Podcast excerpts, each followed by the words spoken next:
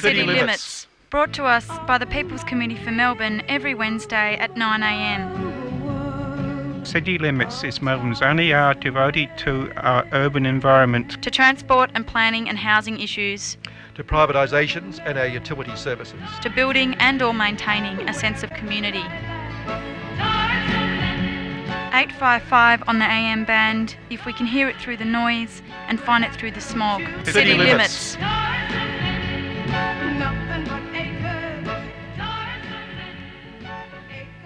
Okay, city limits, and it's the um, it's the second Wednesday of the month, isn't it? So we're today looking at energy and related issues, and we're going to be talking on today's program to Dave Sweeney, the anti-nuclear campaigner with the Australian Conservation Foundation.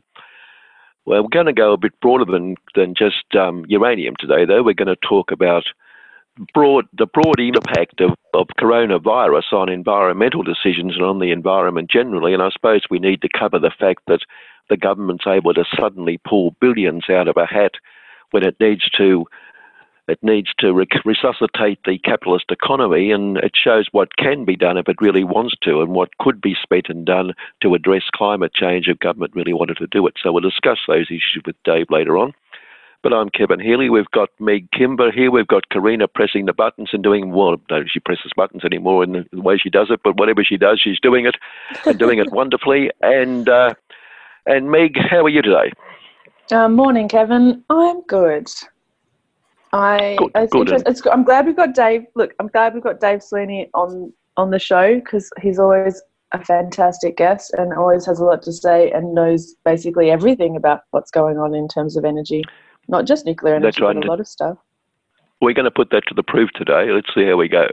Uh, and Oh, that's really it's, testing. uh, But the other thing I was going to say that's interesting is um, uh, the uh, not just about where they get the money from, but also the Australian government and, and some state governments, you know, making some decisions while nobody's looking at these issues very closely. So it's another thing that we need to Exactly. exactly. And Yeah. it's similar in America where Trump is lifting all sorts of environmental controls over Mhm. over resource industries and other Yep. industries and, and he's been doing it for some time even before the pandemic pandemic. But anyway, look I'm just going to do the annual with people know what is city limits. Here we go. Hang on a tick. There we are, a bit of tea. Uh, look, I, well, I opened it. I was going to open with another item, but the the news at the weekend uh, that over Sunday night and Monday morning, and, and can I say when I say that, by the way, we people probably are aware we we're all pre-recording now. We're doing this on Monday morning, and I realised listening back last week twice I said in this morning's paper, when in fact, of course, it wasn't this morning's paper on Wednesday, and if anyone looked for it, they wouldn't find it. So we'll have to watch that, I guess.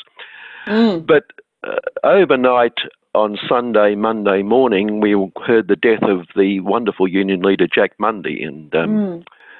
Jack's ninety. He was ninety years of age, and and uh, Jack's well known for the green bands in Sydney in the seventies when the BLF, the union of which he was state secretary, uh, came out and and supported um, community groups in environmental issues and saved so much of Sydney, so much of the rocks, so much public housing, much of which has now been destroyed by the current New South Wales government. But Jack played a key role, just not not just in that environmental consideration, but also the union itself under Jack broadened out incredibly. It, it became a supporter of, of, of gay rights. It became a supporter of women's rights. It was it, it, it, fought to get women into the industry. It, he did Mm. so much, and he also believed totally in political rotation. Um, and therefore, he did two terms and then moved on himself. He didn't just hang around as union secretary for year after year after year, as many do. And that Mm. does lead to many problems, I think, in the union movement. But Yeah. Jack was a great believer the- in that. just even Sorry. just the, the lack of rotation can lead to a lack of, of capacity within an organization as other people aren't trained up to take leadership roles in. Well, it's all that. I mean, if you're going to rotate and you want the thing to keep going properly, then you have to Mm. train people to come through behind you, which is a good start. But Yep. also, I read, remember reading a book years ago about the trade union movement in Britain, and I don't think it's any different here, where it pointed out that union leaders who wear a suit and meet the bosses over a table in suits Mhm. after they've been ye- there long enough, they start to have more rapport with the bosses on the other side of the table and the members they're representing. Now, this isn't Yeah. in every case, but it, it Yeah. can happen. And Yeah. also, they start to see the union as their private property. So, if you Mhm. decide to, if someone wants to challenge or someone wants to say something or to be done differently, they take it as a personal attack. Mhm. Uh, and, and Jack was a great believer in that, that people stayed in positions too long, and he did two Mm. terms and got out. Mm. Uh, but and I was also a um, I knew Jack quite well. I, I in fact stayed with him in Sydney a few times many years ago, and uh, he was more than just the environmental campaigner. We'd we'd go down to the pub, and Jack and I did go to the pub a fair bit, but. we'd go down to the pub on a he lived at Croydon and, and, and he'd go down we'd go down to the pub on a Saturday afternoon and all the blokes there so revered Jack but it wasn't just that he was the great union leader. At this time, he'd been he'd retired, but also he he went to Sydney originally to play rugby league, and he was a very good rugby league player in the top competition Mm. there. And so a lot of the blokes in the pub revered him because he'd been a champion rugby league player. uh, and so it was all that. But he, he was a, a wonderful character. We did have many good times together. I haven't seen him for a number of years as he's been quite ill in recent years. But um, he was certainly a wonderful fighter for both his own members, but also for communities. And it's a pity. I think we often Yeah. say, what a pity today we can't go back to that period when the unions fought and wouldn't work on projects that were damaging to communities, but that that's long since gone, unfortunately. That's- That's the whole principle of solidarity is that anywhere that anyone is being oppressed by capitalism, you work together to um, to, to change that. And I guess that yeah, that is a powerful thing for those for those unions to take those steps to support women's rights and gay and lesbian rights and um, and environmental issues. exactly, and and um, yes, and he uh, he certainly fought for all those things, but he he also he um, you know, he was a great believer also in his one of his mantras was the term socially useful work, which you hear thrown around, but he believed it thoroughly. And he, he argued that workers should not do any work that they consider to be not socially useful, and workers Mm. should determine what they do themselves. Now, this is moving pretty Mm. close to taking power off, of the capitalist system, of course. Mm. But he was a great believer in socially useful work and that workers shouldn't do. Like he, he said, workers shouldn't work in the defence industry and make weapons that kill people. Yeah. He was a great. He believed they shouldn't work. They should car making needed to be controlled, and he he he worked out. In fact, he, that because he was also a, a great because he saw the great environmental uh, problems that cars Mm. create through their pollution, but also through congestion and the, the what they do to communities and split them Yeah. up.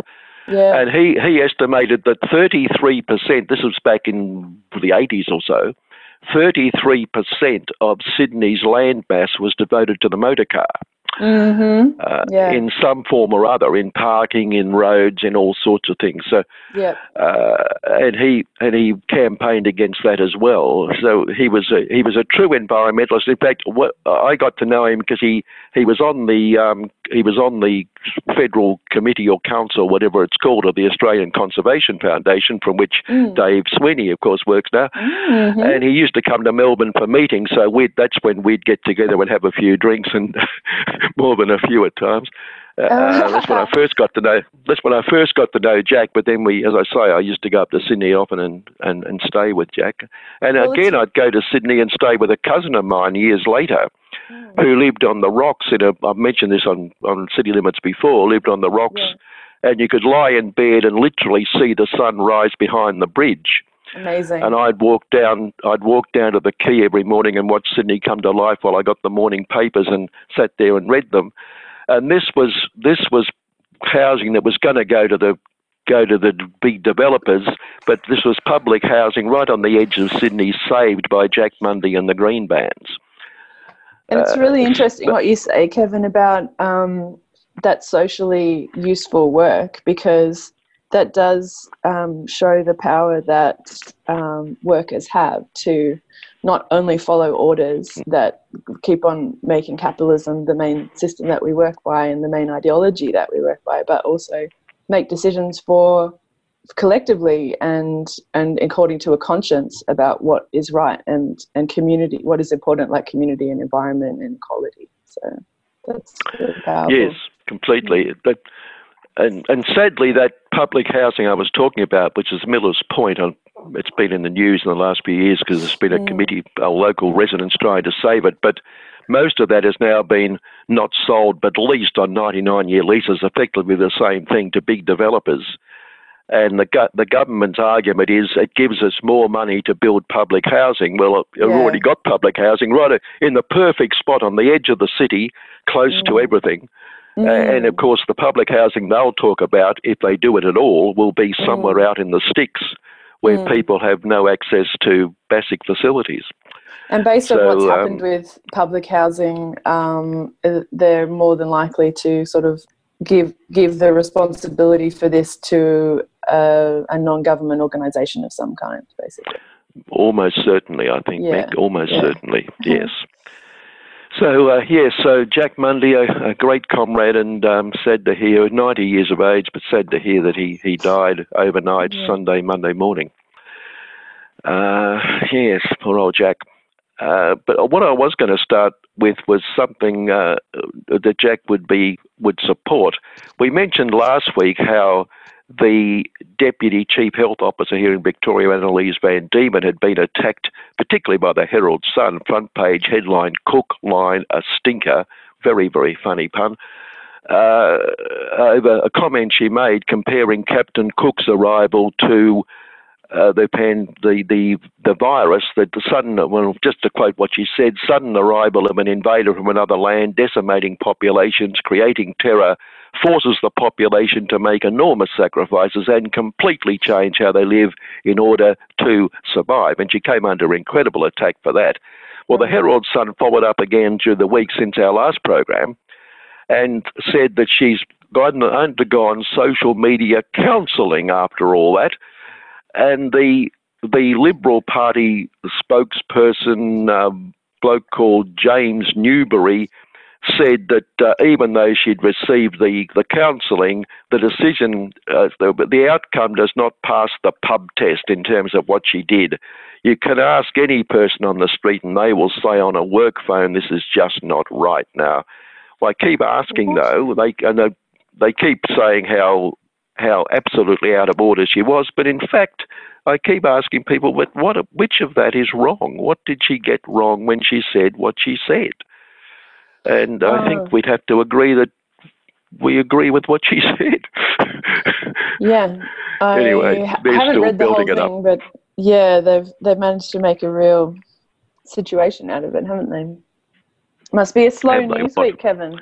Must be slow news yeah. well, yeah, but there's plenty of news around. I mean, Yeah, coronavirus takes up 48 pages a day or something, so but that's yeah. keeping it going. Um, Yeah. So it's not not not that much. Just uh, on another area, uh, speaking of media, which we weren't, but we're about to. Uh, the ABC has lost $350 million a year since 1985. This is a report Wow. drawn up by Per Capita, the think tank, and Get Oh. And this government, since Abbott came in in 2013, the government has cut nearly 800 million out of its budget, and they they were, in fact, until coronavirus came, they put it on hold. They were due to, in fact, have a number of staff cuts, and um, I imagine a lot of the staff therefore will be on tenterhooks during this period Mm.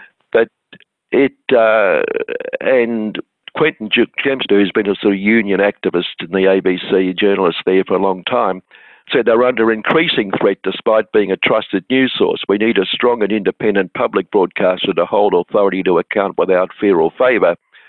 And it came as a separate report released on Friday, which I think was last Friday, showed 56% of Australians would support a $6 a year tax to fund public interest journalism. So people are quite happy to, to fund the thing. But of course, it's governments that claim they're left wing, and I don't think they're Mm. left wing at all. I think I, I, sometimes get quite annoyed thinking how conservative they are on many issues. So Yeah. it's not that they're No. But, and when but it's a when some of the go on, yeah, sorry, oh, it's a, it's an, it's, it's a, that ideological thing about not having any public services or public resources. A little bit. I don't know. Conservative governments seem to hate to pay any money to anything. Well, that comes into it, doesn't it? Yes, that they, Does it? the, the private guess. sector will always. Well, I think it does. I think that for the people who attack the ABC, part of it is their their attack on Mm. something that's actually owned by the public. Yeah. If it was transferred to Rupert Murdoch or something, they decided it was very good, and of course it would change a fair bit too. yes, it would. Yeah, they Yeah. would leave it alone. Ah. Rupert wouldn't, but they would. exactly. Uh, they get the same yes. result in the end. that's Well, Kevin, they also, um, in the last six months, closed the Australian Associated Press, right? Uh, was that recently? Yes. Yeah, which is that was. obviously, Yeah, it's just quite recently. Yes, yes. yeah, a huge, um, well, that would have a huge effect on small media outlets and community-run media and stuff like that. Well, yes, they provided so much of the news that the other outlets used. Yeah. So yeah. there's Yeah. certainly a, a dearth there. There's a big Mm. hole being left. Uh, Yeah. but, but we did mention some weeks ago on this program also how Harry and Meghan were about to rent a mansion in Los Angeles next to Elton John, their mate, and it was it had all sorts of things going for it, and it was worth so much, and they were paying so much. And we pointed out that when you've lived all your lives in castles and palaces, then you've got to come down fairly slowly. But they're now they're now about to buy a nineteen and a half million Los Angeles mansion because they were only renting while they were looking for a, a suitable place to live, and it's it's it's not a bad place. It it overlooks the sea. It boasts a cinema, swimming pool, a 0.4 hectare garden, and a pergola. It has a big children's play area, perfect for Archie. Isn't that wonderful? Kevin, can I just say Um, I'm real? Thank you for giving us an update on Kevin, uh, on Yeah. Meghan and Harry. Because- Harry, Meghan Harry. Yeah, Meghan Harry. In all of this coronavirus news, it's really been lost. You know, like no has. one's talking about it, but here on City Limits, you can get the updates. No. Thank Christ. Tuesday last week, p- page, page three of the Herald Sun, Rupert Murdoch came to the rescue on this one. What? Nineteen and a half million. And the other good news is that they want to find if they, they need it also with large grounds because they want to put a granny flat in for her mum.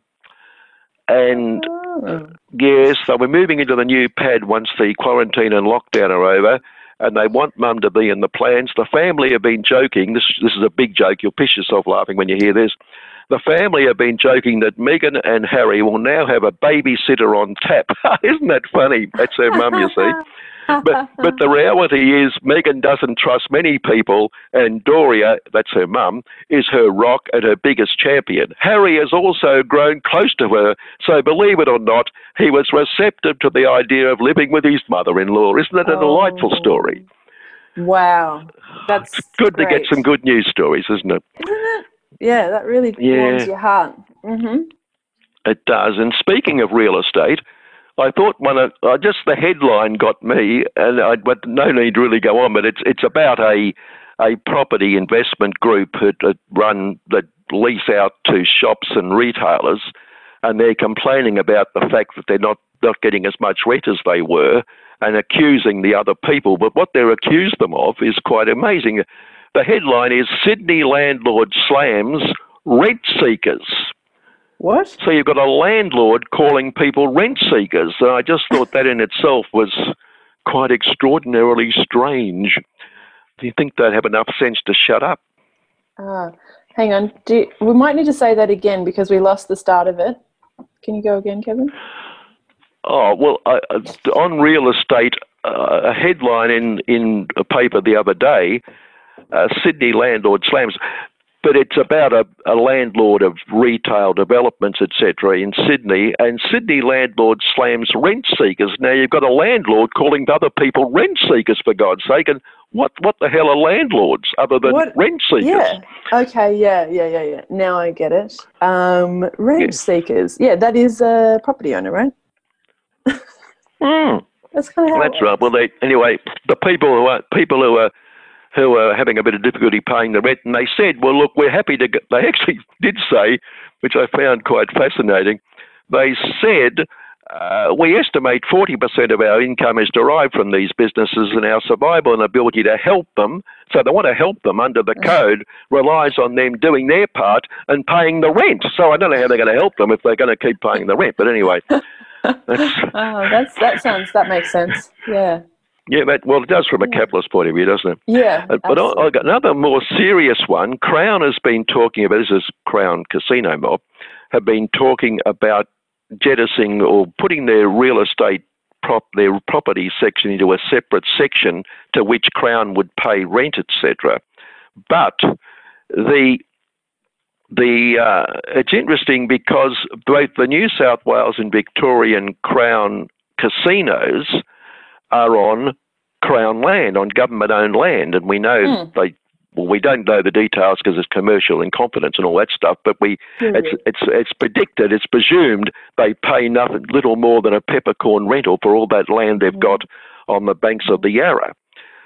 And so that goes on to say that if they if the property vehicle was worth five and a half billion at a seven percent cap rate, that means Crown would have about four hundred million less in earnings before interest, tax, depreciation, and amortization from its casino business. That four hundred million sounds to me like the rent we should be getting for our land. Uh, but I'm not sure of that. But it but Yep. it seems to me that that they're, they're certainly the fact that they're on Crown land and paying bugger all really. It's like at the moment the Flemington VRC at Flemington's talking about redevelopments and putting in all these residential and other developments there, which uh, from which they'll make lots of money. But they also are on Crown land on a peppercorn rental. That whole Flemington racecourse where all the yeah. all the elite converge in, in Cup Week, enjoying the hospitality on Crown land for which they pay nothing effectively.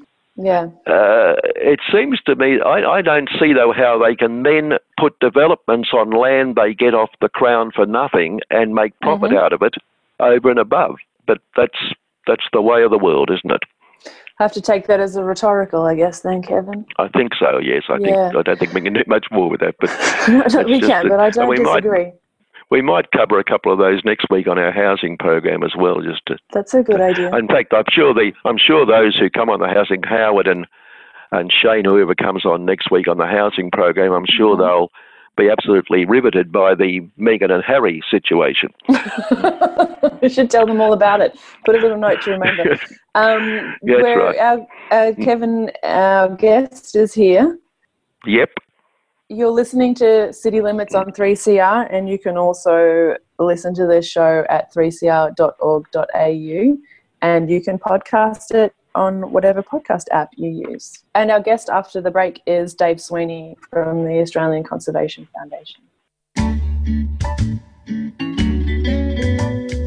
Looking for an easy way to keep up with your annual 3CR subscription? You can now set up an annual debit from your bank account or credit card, and once a year your payment will be automatically deducted. You can cancel at any time and you'll get a reminder each year before payment. Be a constant supporter of Melbourne's precious independent community radio station and set up a recurring payment today. Just go to 3cr.org.au forward slash subscribe.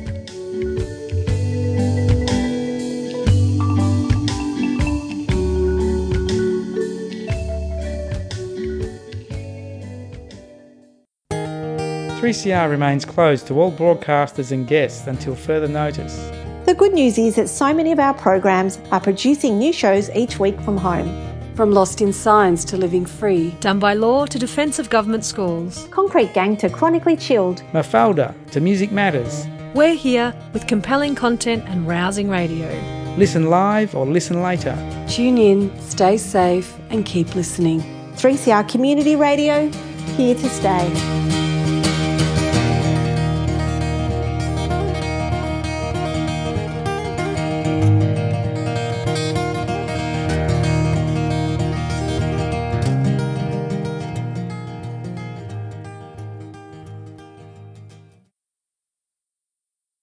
Okay, back on City Limits, and we've got Dave um, Dave Sweeney on the line from the Australian Conservation Foundation, as we announced earlier. He's, of course, the anti nuclear campaigner, but as I said, we're going to test his broader knowledge of environmental issues because we're going to go pretty wide today. But we, at the opening of the show, Dave, we mentioned that over Sunday night, Monday morning, the great union activist Jack Mundey died, and um, I was wondering if you, because you, you of course were a, back then you were a presenter of Stick Together on this station, um, whether you had any comments on that.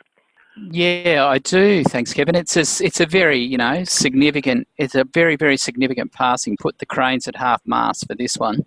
Um, I had um, crossover in two ways, both with the Stick Together role, uh, where I spoke with, with Jack about a whole range of you know progressive union issues, but also um, in my role with ACF because Jack was uh, a former vice president of the Australian Conservation Foundation, and he was a very long term and very active New South Wales councillor because um, he saw that as an important next step to the industrial activity and action that he and the BLF took under his leadership to to protect and make living cities and to protect places like the Rocks and Kelly's Bush and um, other places in in Sydney, the QV building and more, all as a thing of, of having cities that weren't harsh um, places but, but were living places for people. Um, so he played a really important role, Kevin, in braiding really powerfully red and green politics in Australia. And it's a big loss, and we should really, um, all those communities, working community, community um, concerned and active on industrial rights, environmental rights, should um, acknowledge this fella and ensure that that sort of vision and that sort of big picture thinking and linking, um, that we carry it forward. Yeah, we were, we were saying earlier, Dave, that sadly, uh, the that connection with the community, with unions, and uh, attempting to get unions to take action when something the community considers is unwarranted and unsocial is going ahead no longer operates. It's very difficult now to get unions to take action on those sort of issues. Yeah, in some ways that's true. Like it's it's nowhere near as easy, and there's all sorts of secondary boycott and all sorts of legislation, primary purpose legislation on all sides that makes it harder for different civil society sectors and organisations to have really practical and, and you know pushy and transformational and prickly sort of connections. Having said that, though, there's still there's still very strong connections. I reckon there, there's very clear and public tensions sometimes, but there's also very deep um, connections between environmental activists and, and worker rights activists, and also between environmental organisations and trade unions. And very often, hmm. the linkage is as simple as the word respect. You know, if you're cutting corners and disrespecting the planet, then you're often cutting corners and disrespecting workers' rights and industrial rights. And a lot of people see that, and we see that in lots of struggles. And I work a lot, predominantly, as you know, in the nuclear free space, and we enjoy a strong amount of formal and informal industrial and trade union support, and we're really grateful for that. And there's a common link.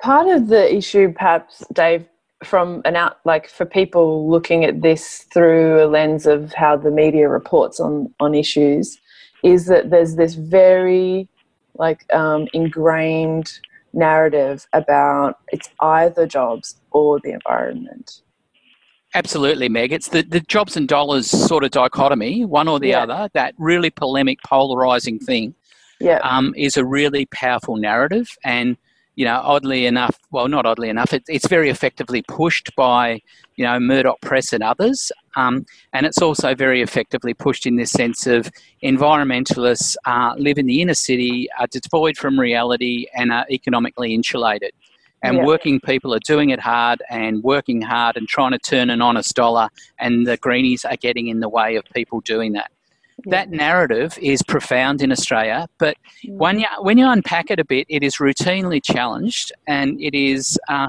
really clear i think sometimes it is increasingly clear that you know sectors change um, 100 years ago over one quarter of the australian workforce was involved in agriculture now it's mm. 2% we're more productive, we grow more, we farm more, we eat more, but there's 2% of our workforce involved in that.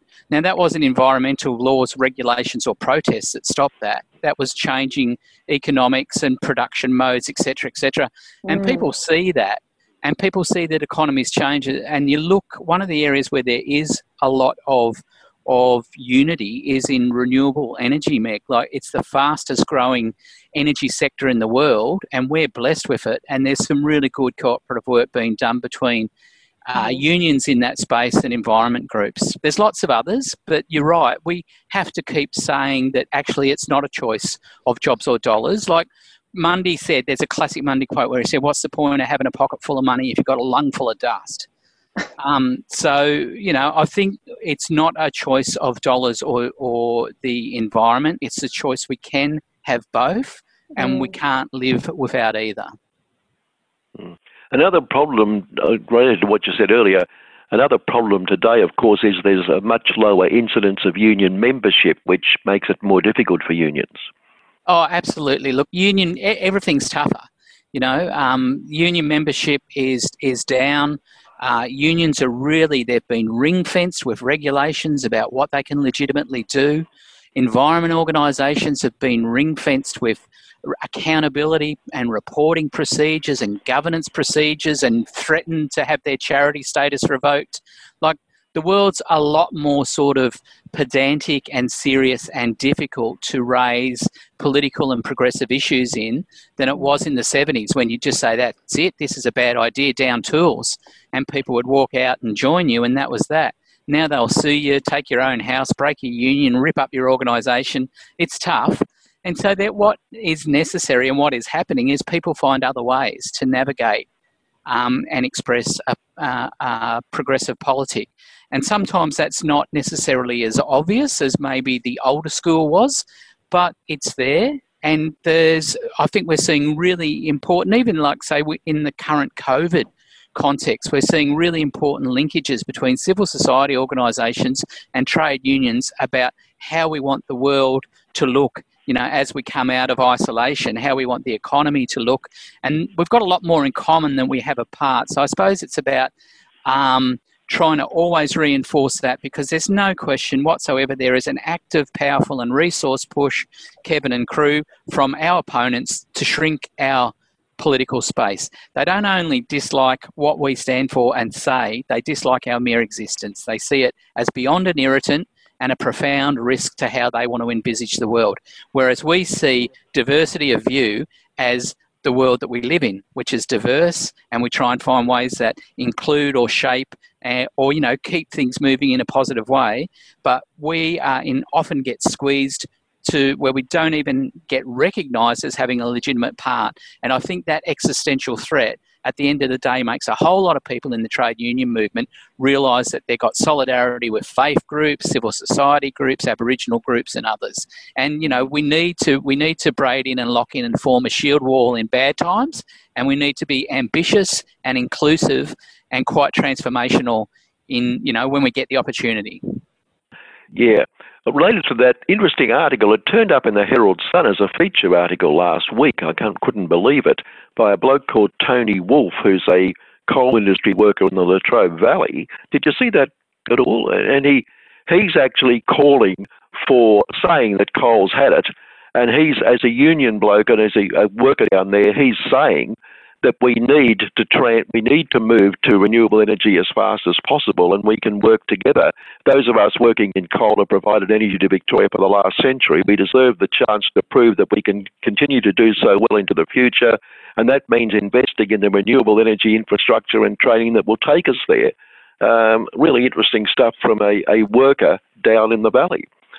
Well, absolutely. I'm not. I'm not familiar with Tony. Don't. I didn't see that actual specific piece. No, I, I didn't. I was hoping to track him down, but I haven't been able to. But yes, he, yeah, interesting. Uh, yeah. Oh, look, I'm very aware of lots of comparable conversations and and perspectives it's um, you know it, it's pretty brave in some ways to come out in a time of uncertainty and to say, but there's more and more people in industrial politics that are seeing that you know the writing is on the wall. There's financial movement away from coal. Um, the world coal market has been hammered in the latest COVID stuff. But interestingly, there's a profound lack of social license, like insurance groups, superannuation uh, major uh, banks and funders are moving away from coal. And that poses real challenges for the industry because There's 60% of coal projects globally, so 60% of them in the world, and 30% of ours, a third of Australian coal projects, need to be refinanced in the next 12 to 18 months. Like, I'm probably one of the highest profile that listeners will know coal projects Adani. It in itself needs $1 billion refinancing for its Abbott Point port terminal in the next 18 months. Now, that's significant money and significant uh, money globally, 60% of projects. And with shrinking social license and with renewables being faster, cleaner, cheaper, more popular, popular and more deployable, you know, the coal sector is in considerable trouble. And there's a lot of people in it that see you know, longer term. They're thinking, you know, uh, what happens in the future and how does this industry change and how do we ensure that good standards, like because the strength of the coal industry and what works for the CFMEU and for many workers in that sector is they say these are good jobs, these are skilled jobs, they are well paid, they are unionised and protected.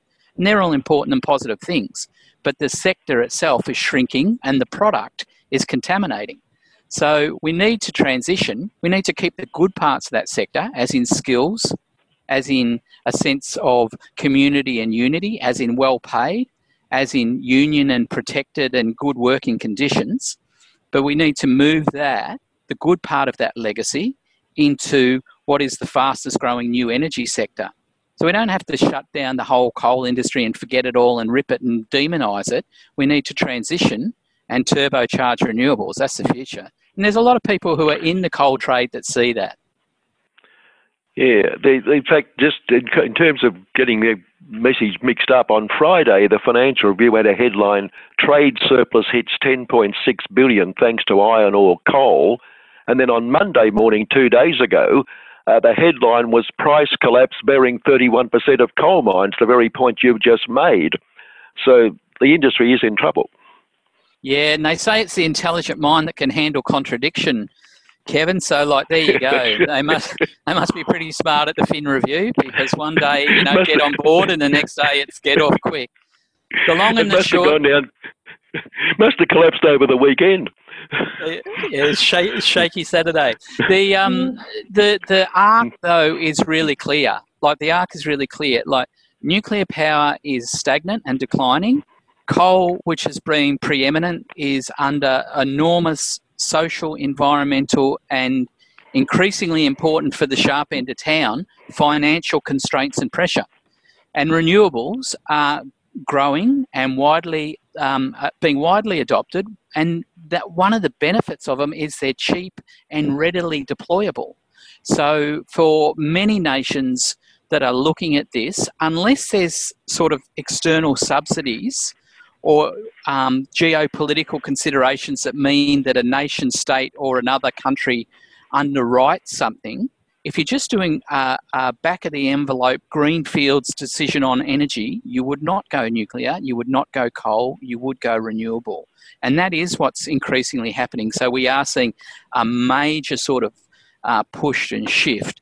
We are really looking, um, you know, one of the things that ACF and other environment groups and many other are calling for coming out of COVID is um, is basically to supercharge renewables, to have renewable energy um, powering Australia and renewable energy and energy technology and skills and infrastructure being exported from Australia.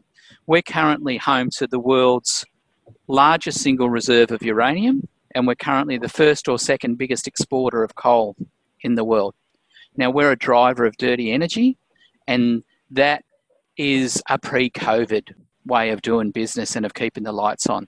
And so we really want to see um, the export subsidies, the preferential treatment, the, the insider suite deals for the extractive industries replaced by supercharging renewables, particularly in regional Australia. Dave, you said that uh, previous, previously when we were talking, you, you were saying it that you've seen some creative and um, maybe less visible ways that people are working together in terms of changing um, the energy sources, for example, or like coming together on workers' rights and environmental issues.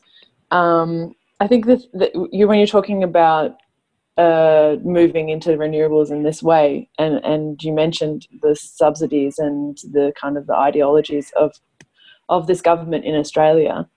Um, where do you see hope for how that will change, considering that this this kind of conservative government is is in no way contemplating any of these changes?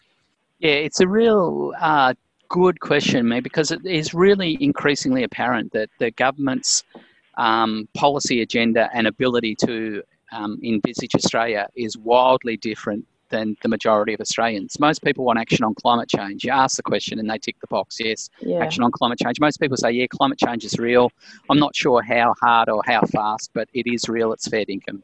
Whereas many in the government still um, argue that climate change is a disputed issue and that there is, that um, coal is essential, etc., etc. And you know, the resource minister, Minister Pitt, is seeming to be driven solely by second name in a way forward for energy in Australia. Um, Keith Pitt so- Pony. so we, um, you know, we your question of, of where's the positives coming? I think there's we're we're seeing enormous positives at a state government level.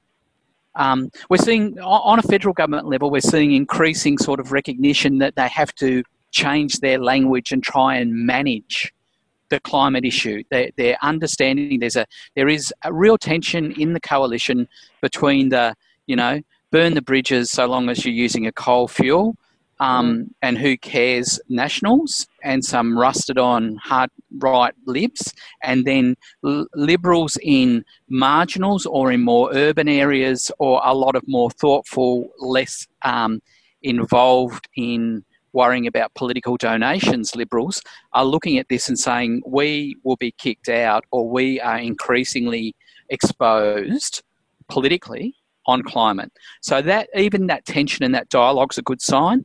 State government actions and not just um, uh, the, the good thing here, Meg, is that the state government actions have broken that sort of that that um, partisan politics thing. We've got South Australia driving renewables in this country. We've got um, New South Wales putting some serious money into renewables and talking that there's increasing constraints on coal. We've got a whole range of activity at a state level which is really um, positive and powerful. There's been a very strange set of circumstances recently in WA and in Queensland where on one day the state government has announced massive new solar farms or renewable projects, and the next day they've opened up more area for gas fracking and, and oil exploration or for increased mineral activity. So they're trying to have an each way bet, the grand Australian tradition, but at least 50% of that each way bet is the way that we need to be going. So I think we need to continue a political pressure on a federal level. I think we need to um, keep reaching out and seeing if you look at the financing, the financing uh, is moving away from coal and it's moving absolutely into renewables. And we need to ensure that rent seekers like Woodside, who have been hanging around Canberra saying that we need to be bailed out, um, they do not get a lifeline for an activity whose time is gone. Um, so I do see lots of positives, but I, I see basically what I see now, Meg, is that we're in a situation where, you know, we're coming out of a really um, strange and, and, you know, uncertain and disruptive time. And there's going to be more, plenty more to come, but we're coming out of that whole national lockdown sort of thing, for good or ill. And we've got an option for a future that is the pre COVID world on steroids, deregulation, fast tracked approvals, um, the resource sector running the show, all that sort of stuff, or a future that is much more based around, you know, if you like, a human and planet centered or a human and environmental centered infrastructure, renewable energy, you know, local resilience, improved recognition and support for local manufacturing and self sufficiency or increased capacity, and a bit, and, and things like the maintenance of the job seeker allowance and the and the awareness that you know we have seen through COVID big gaps in things like aged care and mental health and that that range of things that are safety nets that have been quietly eroded over years of conservative um, both side rule and cuts. And so there's got one side of people wanting to to have pre-COVID on steroids. One side of people saying, let's do things differently, let's learn from this, let's build on the, the positives that came out of COVID, the things of like that there is a common good, that there is a public interest, that public health infrastructure and emergency service workers and all that sort of stuff, they delivered. And that's why, you know, um, we've got a much better result than many other countries. And also, an important thing from COVID, I reckon, Meg, and it's interesting, I didn't think I'd really say this, but it's that government really matters. Like people mm-hmm. look to government and government really matters. And so I think our politicians need to realise that it's not um, a, you know, a career or a birthright, that it actually is public service, public representation. It actually is leadership in the common good. So some of the language of common good and common interest, I think we need to really talk up. And, mm. you know, a positive of the COVID time coming out of that is that the role of government, we've seen increase big government and interventionist government, and it's shown that it's possible to move a political agenda and the dollars that advance it in a very big way. In a very big way. So, governments should be bold to do something that is inclusive, positive, and sets us up for the future. So, my concern is that they'll be bold to do more of the same that, that gets us into a mess and that turns it takes us down cul-de-sacs. Um, my hope is that they'll be bold with pressure to do things that build, you know, a more people-centered and focused uh, future right across the board, from infrastructure to service delivery.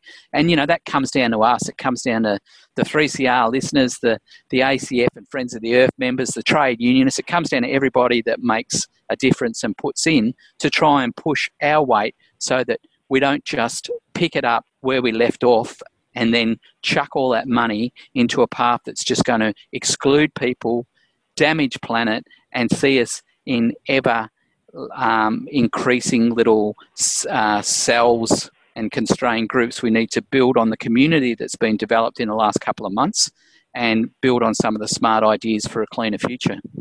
Mm. I think many. I think many of us, uh, Dave, are saying that uh, the, the speed with which they've acted and the money they've thrown into addressing the problems of capitalism show what they can do if they want to address a problem such as climate change and what could happen if they uh, pulled their finger out, which is what you're saying, of course. That's exactly, you've said it much sharper and shorter than what I said it, and you're spot on.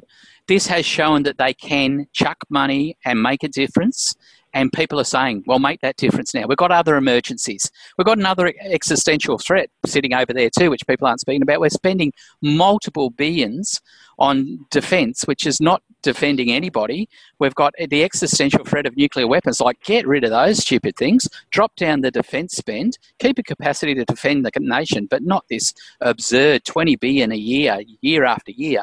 Um, and actually you know, it's very interesting, like you said, how quickly they adopt socialist principles to protect a capitalist framework when it's not working.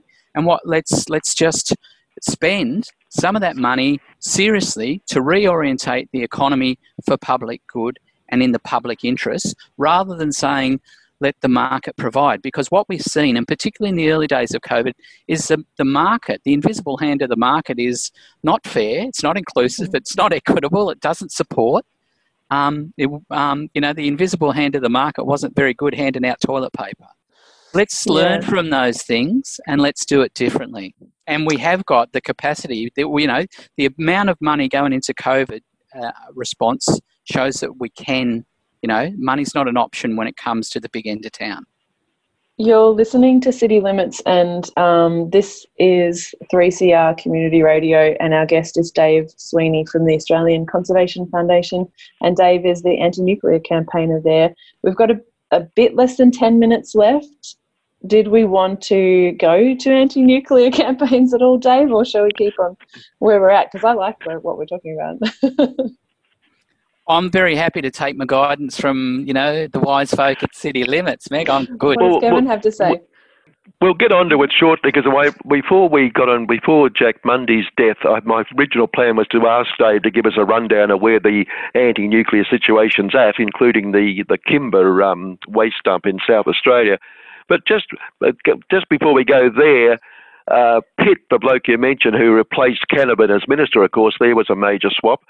Uh, he's come out, apart from saying we need to open up more coal mines to get jobs going after the virus, he's, he attacks people like the Australian Conservation Foundation, Dave, and says we need to tackle green lawfare, groups like the ACF using the law to challenge projects. And he says we need to de risk investment into Australia, so we have to get rid of environment groups using the law to hold them up.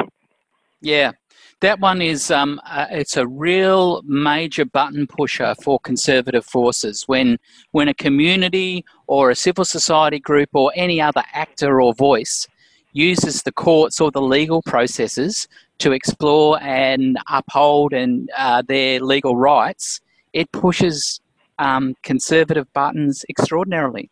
I would have thought that people that talk about the rule of law and the need to be law abiding would then accept that you have a legal system and you abide within it. And if you use it and you carry the day, then wow, there you go.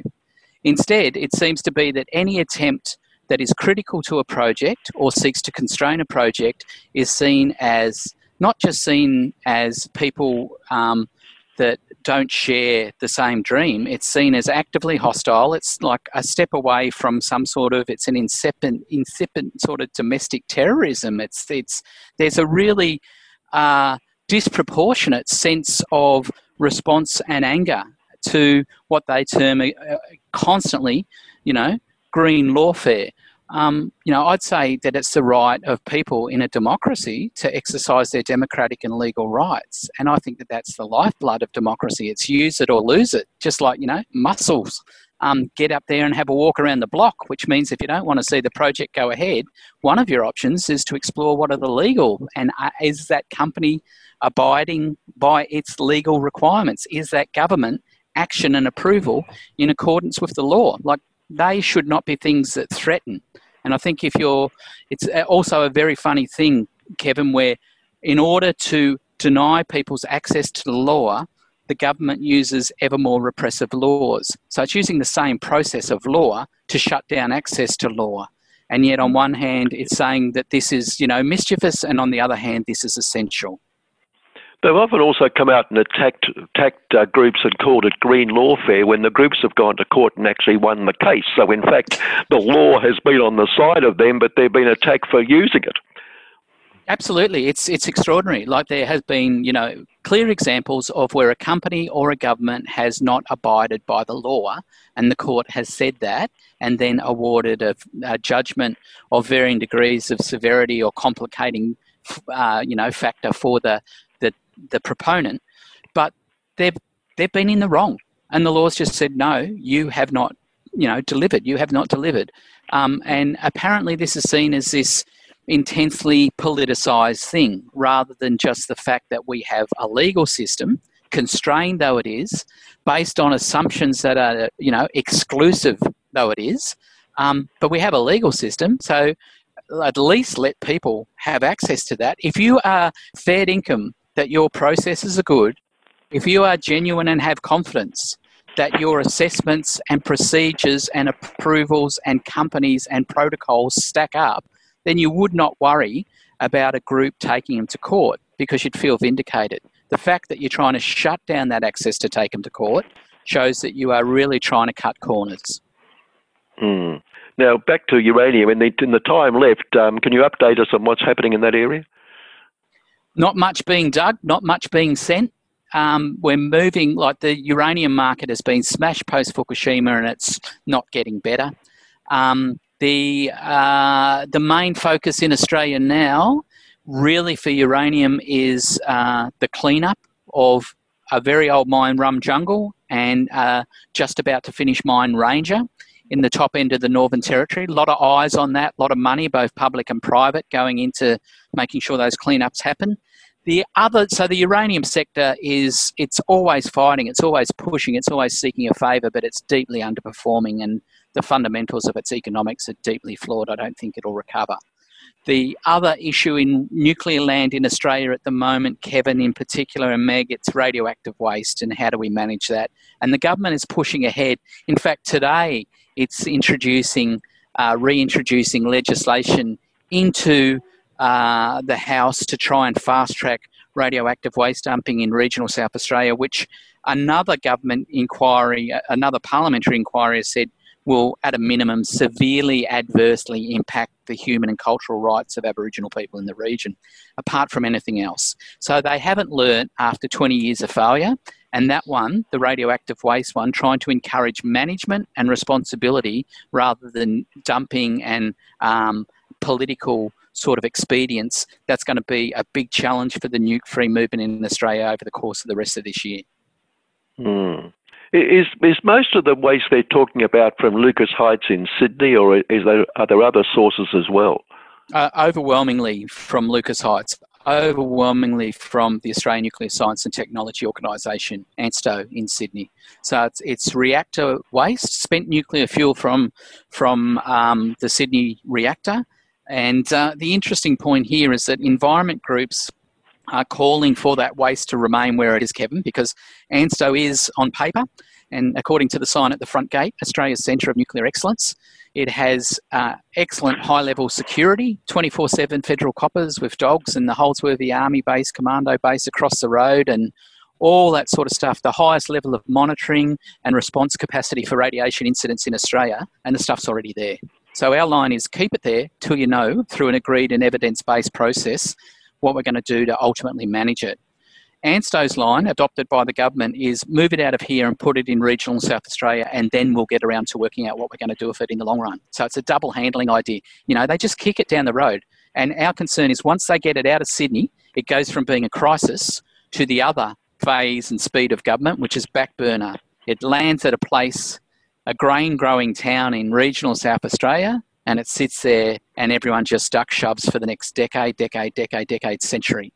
We want to see one um, approach that is evidence based, that brings people to the table, that asks the question what's in the long term least worst way to manage this material rather than how can we get it out of Sydney.